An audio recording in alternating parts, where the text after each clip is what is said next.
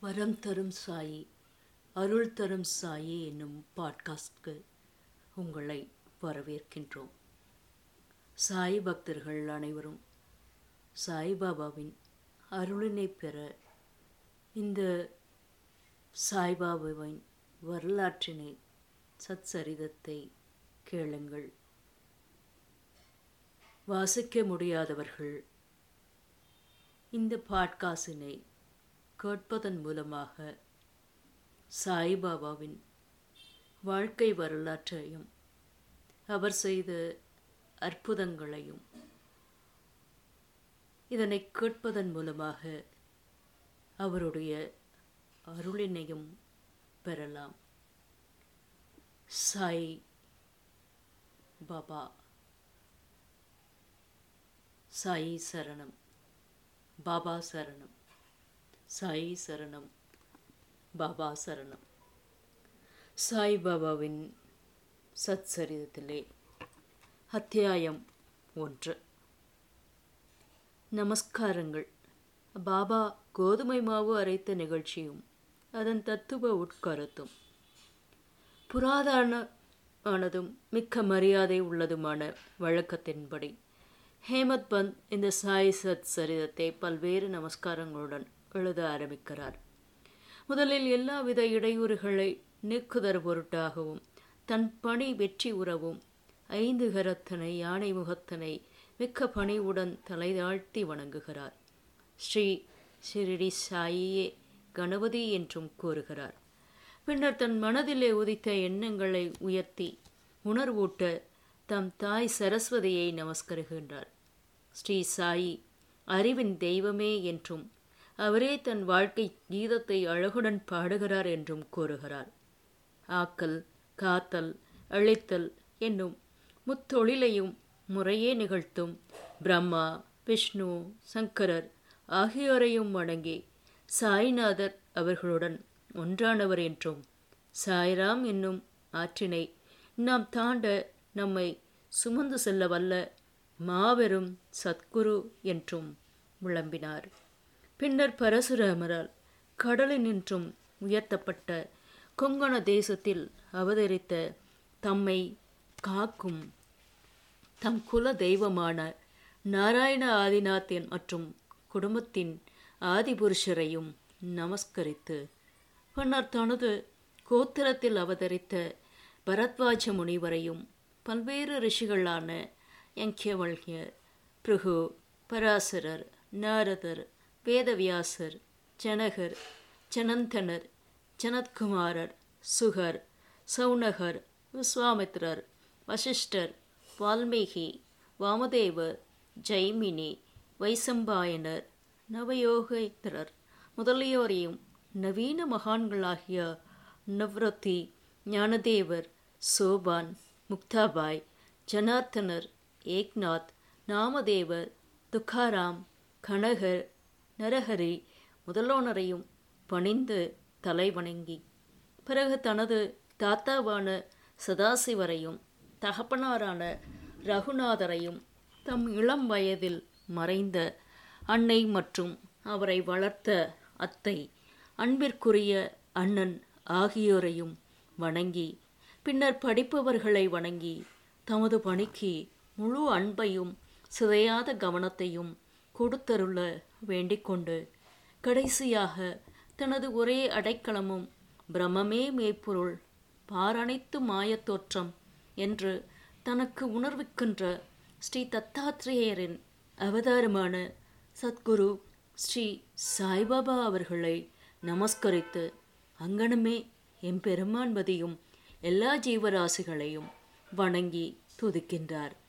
பராசரர் வியாசர் சாண்டில்யர் முதலியோரது கருத்தின்படி பக்தியால் பலகாலும் துதித்தவற்றை சுருக்கமாக கூறிய பின்பு ஆசிரியர் பின்வரும் நிகழ்ச்சியை விவரிக்கிறார்.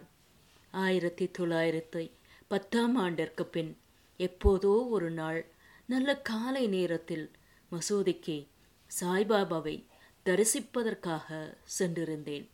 பின்வரும் நிகழ்ச்சியை கண்ட நான் ஆச்சரியத்தால் தாக்கப்பட்டேன். தமது முகம் வாய் இவற்றை கழுவிய பின்பு சாய்பாபா கோதுமை மாவு அரைக்க தயார்படுத்துவதில் முனைந்தார்.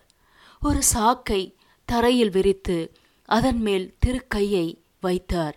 பின்பு முரத்தில் கொஞ்சம் கோதுமையை எடுத்து தம் கப்னியின் கைகளை மடக்கி விட்டுக்கொண்டு கையளவு கோதுமையை திருக்கை குழியில் இட்டார். திருக்கையை சுற்றி கோதுமையை அரைக்கத் தொடங்கினார். பிச்சை எடுத்து வாழ்ந்து எவ்வித உடைமையும் சேமிப்பும் அற்ற இவர் கோதுமை மாவு அரைக்க வேண்டிய அவசியம் என்ன என்றவாறு நினைத்தேன். அங்கு வந்த சிலரும் அவ்வாறே எண்ணினார்கள். ஆயின் ஒருவருக்கும் பாபா என்ன செய்கிறார் என்று கேட்க துணிவு வரவில்லை. பாபா மாவரைக்கும் இச்செய்தி உடனே கிராமத்தில் பரவி ஆண்களும் பெண்களும் பாபாவின் செய்கையை காண பெருந்திரளாக மசூதிக்கு வந்தனர். கூட்டத்தில் இருந்த தைரியமுள்ள நான்கு பெண்மணிகள் வெளியே நுழைந்து பாபாவை ஒருபுறம் ஒதுக்கிவிட்டு திருக்கையின் கைப்படியை பற்றி பாபாவின் லீலைகளை பாடியவாறு மாவரைக்கத் தொடங்கினர். முதலில் பாபா கடும் கோபமடைந்தார். ஆயின் அந்த பெண்மணிகளின் அன்பையும் பக்தியையும் கண்டு மிக்க சந்தோஷம் அடைந்து புன்னகை புரியலானார். அவர்கள் அவ்வாறு அரைத்து கொண்டிருக்கையில் பாபாவுக்கு வீடோ பிள்ளைகளோ?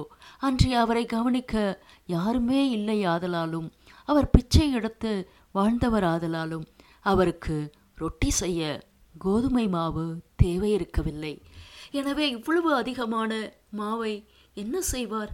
ஒருவேளை பாபா அன்பாயிருக்கும் காரணத்தால் இம்மாவை நமக்கு பகிர்ந்து கொடுத்து விடுவார் என்றவாறு எண்ணமிட்டபடி பாடியவாறே அரைத்து முடித்து திருக்கையை ஓரத்தில் நகர்த்திவிட்டு கோதுமை மாவை நான்கு பிரிவாக பிரித்து ஆளுக்கு ஒவ்வொரு பகுதியாக எடுத்துக்கொள்ள தொடங்கினார்கள். இதுவரை அமைதியாகவும் அடக்கமாகவும் இருந்த பாபா கோபமடைந்து பெண்களே உங்களுக்கு பைத்தியம் பிடித்து விட்டதா? யாருடைய அப்பன் வீட்டு பொருளை இவ்வாறு அபகரிக்கிறீர்கள்? நீங்கள் தடங்களின்றி மாவை எடுத்து செல்வதற்கு நான் முன்னம் உங்களிடம் கடன் பட்டிருக்கிறேனா? என்ன? தயவு செய்து இப்போது இதை செய்யுங்கள். இம்மாவை எடுத்து சென்று கிராம எல்லைகளில் கொட்டிவிட்டு வாருங்கள் என்றார். இதை கேட்ட பின் அவர்கள் வெட்கமடைந்து தமக்குள் ஏதோ முணுமுணுத்து கொண்டு கிராம எல்லைக்கு சென்று பாபா குறிப்பிட்டபடி அங்கே மாவை பரப்பி விட்டார்கள். பாபா செய்த இவைகளெல்லாம் என்னவென்று சீரடி மக்களை வினவினேன். காலரா நோய் கிராமத்தில் பரவி கொண்டு இருப்பதாயும் அது அதையே எதிர்க்க பாபாவின் பரிகாரமாகும் என்றும் கூறினர். கோதுமை அரைக்கப்படவில்லை. காலராவே அரைக்கப்பட்டு கிராமத்திற்கு வெளியில் கொட்டப்பட்டது. இந்நிகழ்ச்சியில் பின்னர் காலரா மறைந்து கிராம மக்கள் மகிழ்ச்சியுற்றனர். நானும் இவற்றையெல்லாம் அறிந்து கொண்டதில் மிக்க மகிழ்ச்சி அடைந்தேன். ஆனால் அதே சமயம் எனக்கு ஆச்சரியம் விளைந்தது.